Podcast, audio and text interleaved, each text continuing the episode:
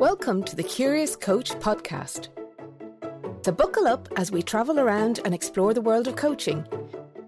Here's your host and professional coach, Stephen Clements. Hi there, and welcome to this week's mini episode of the Curious Coach podcast. This week's episode is about your locus of control. This is a fairly simple psychological concept that refers to how strongly people believe they have control over events and influences on their lives.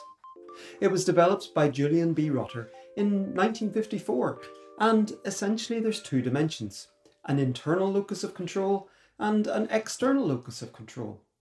Those with an internal locus of control have a strong belief that they are in control of what happens to them and the resulting achievements or mishaps. They might believe or say things like, if I work hard, then I'll achieve my goal. Or I messed up because I didn't know enough or consider all the options.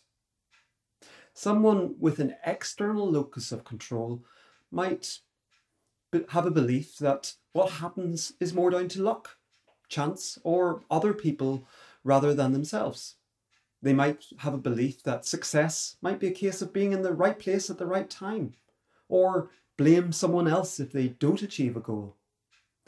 It's also important to note that it might not be clear cut between one or the other, but more of a continuum towards one way of thinking or another. You might even notice that your locus is orientated differently depending on the situation. So, my challenge for you this week is to become aware of the locus of control and notice whether you tend to be more internally or externally orientated.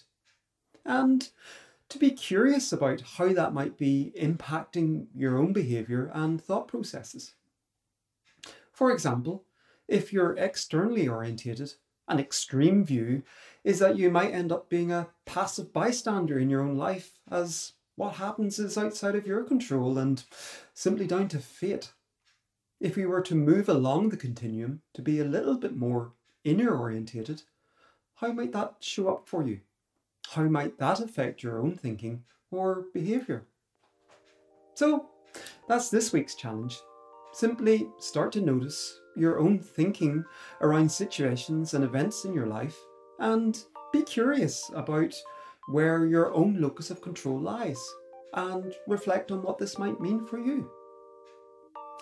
As always, I'd love to hear how you got on, so please leave a comment on LinkedIn or drop me an email to stephen at stephenclements.ie. And until next time, stay curious.